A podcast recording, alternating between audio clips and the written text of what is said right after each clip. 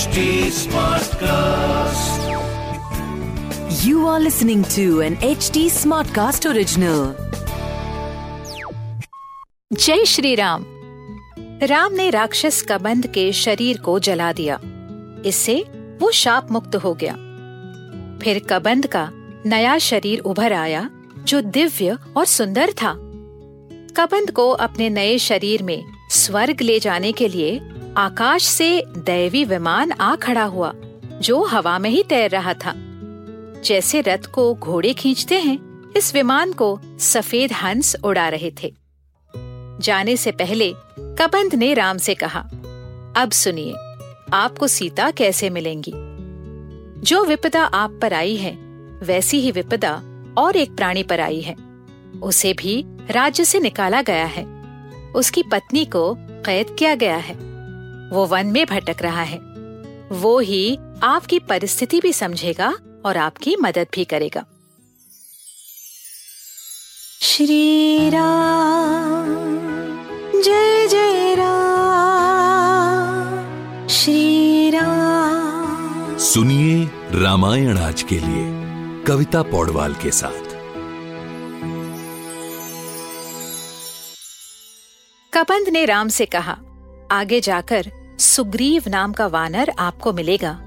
वो सूर्य पुत्र है। उसके शक्तिशाली भाई वाली ने उसे राज्य से बाहर निकाला है।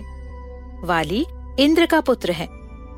सुग्रीव अपने चार साथी और उनके समूह के साथ ऋष्यमुख पर्वत पर पंपा सरोवर के पास रहता है।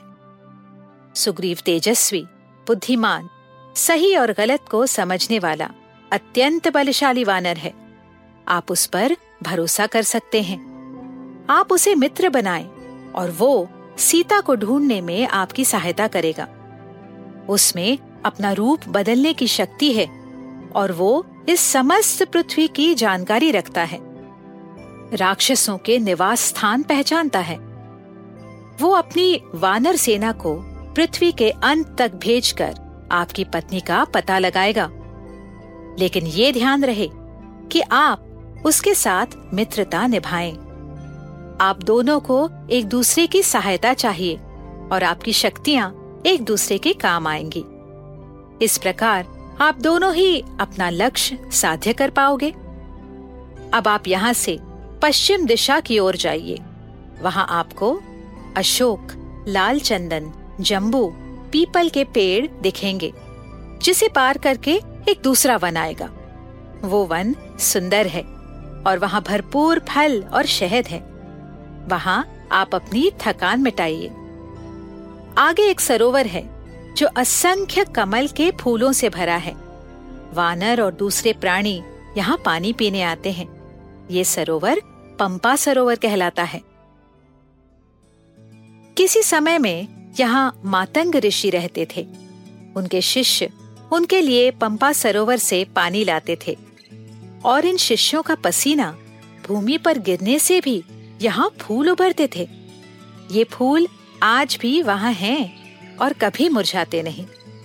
मातंग ऋषि के शिष्य अब नहीं रहे, लेकिन उनकी एक शिष्या वहाँ आपको मिलेंगी, जिनका नाम है शबरी। अब वही मातंग ऋषि के आश्रम में रहती है। ये शबरी वर्षों से आपके दर्शन की अभिलाषी है श्री राम ये कई सालों से तपस्या कर रही है। आपके दर्शन करके ही ये अपना शरीर छोड़ना चाहती है। फिर दोबारा पर्वत का विवरण करते हुए कबंध ने राम से कहा, मातंग ऋषि का आश्रम चारों तरफ़ से हाथियों से घिरा है, इसलिए इसे मातंग वन कहते हैं। जब आप ऋषमुख पर्वत पहुँचेंगे तो आपको हर तरफ़ मातंग या हाथियों की आवाज़ें सुनाई देंगी। साथ ही वहाँ नीले रंग के भालू, रुरु जाति के हिरन और तेंदुए भी हैं। ऋषियों के तप की वजह से ये जानवर आश्रम के बाहर ही रहते हैं। आपको उनसे कोई हानि नहीं होगी। कबंद आगे कहता गया, उसी पर्वत पर आपको एक गुफा दिखाई देती है, जिसका मुख बंद है। इस गुफा के अंदर सुग्रीव अपने साथी वानरों के साथ रहता है। इस वर्णन के ज़रिए कबंध ने श्री राम को ऋषमुख पर्वत और सुग्रीव तक पहुँचने का रास्ता और उस जगह को पहचानने के सारे चिन्ह बताए। इतना कहकर शाप मुक्त कबंध स्वर्ग की तरफ़ उड़ गया और राम लक्ष्मण उसके बताए रास्ते पर आगे चलने लगे। तो अब आप राह देख रहे होंगे भक्त शबरी की कहानी की। तो आपको बता दें कि वाल्मीकि रामायण में शबरी की कहानी और जो प्रचलित शबरी की कहानी है वो थोड़ी सी अलग है। हमने सालों से सुना है कि भक्त शबरी जनजाति से थी। वो राम के लिए बेर चुनकर लाई थी। वो चाहती थी कि उनके भगवान केवल मीठे बेर ही खाएँ, इसलिए उसने हर बेर को चख कर देखा। जो मीठे थे एक तरफ़ रखे और जो खट्टे थे वो फेंक दिए। जब राम लक्ष्मण वहाँ पहुँचे तो शबरी ने उनका स्वागत करके मीठे वाले बेर राम को खिलाए। लक्ष्मण देखते ही समझ गए कि बेर झूठे थे और वो शबरी को डांटने ही लगे थे, जब राम ने उसे रोका। मेरी भक्त ने मेरे लिए मीठे बेर चुने हैं तो मैं इन्हें ज़रूर खाऊँगा। तो श्रोताओं, श्री राम, जो विष्णु के अवतार थे ऊंच नीच छोटा बड़ा कुछ नहीं देखते थे। वो केवल श्रद्धा और प्रेम के भूखे थे। इसी भावना को गोस्वामी तुलसीदास ने रामचरित मानस में लिखी शबरी की कहानी में हमें बताया है। पंद्रहवीं शताब्दी में गोस्वामी तुलसीदास ने जब रामचरित मानस अवधि भाषा में लिखी तो वो जन साधारण के लिए थी। वो लोगों को समझाना चाहते थे कि ईश्वर वर्ण जाति पर भेदभाव नहीं करते। ईश्वर केवल प्रेम के भूखे हैं।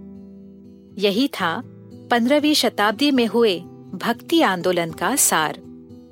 हम इतिहास में पढ़ते हैं कि उन दिनों में जाति, वर्ण, आर्थिक परिस्थिति पर आधारित बहुत भेदभाव होता था। पूरे भारत में संतों ने एक सामाजिक सुधार लाने के हेतु से ग्रंथ लिखे। रामचरितमानस या तुलसी रामायण, तभी लिखी गई थी। कहने का तात्पर्य है कि रामायण वही है। समय अनुसार, परिस्थिति अनुसार उसमें बदलाव आते गए, लेकिन भाव हमेशा वही रहा है। इससे रामायण का सार नहीं बदलता, बल्कि राम के प्रति भक्तों का और भक्तों के प्रति उनके भगवान राम का प्रेम दिखाई देता है। तो चलिए हम वाल्मीकि रामायण में लिखी गई शबरी की कहानी अगले एपिसोड में सुनेंगे। आगे क्या हुआ? जानने के लिए हमसे जुड़े रहिए रामायण आज के लिए के पॉडकास्ट में, जहाँ हम श्री वाल्मीकि रामायण जी के साथ सफ़र करते रहेंगे। फॉर अपडेट्स ऑन रामायण आज के लिए follow H T on Facebook Instagram Twitter YouTube and link अगर आप मुझसे कोई सवाल पूछना चाहते हो तो मेरे Instagram handle at Kavita dot Paudwal पर पूछिए। और रामायण आज के लिए की पूरी सीरीज़ सुनने के लिए log on to W W W dot H T Smartcast dot com अगले एपिसोड में आपसे फिर मुलाकात होगी। तब तक के लिए Ram Ram.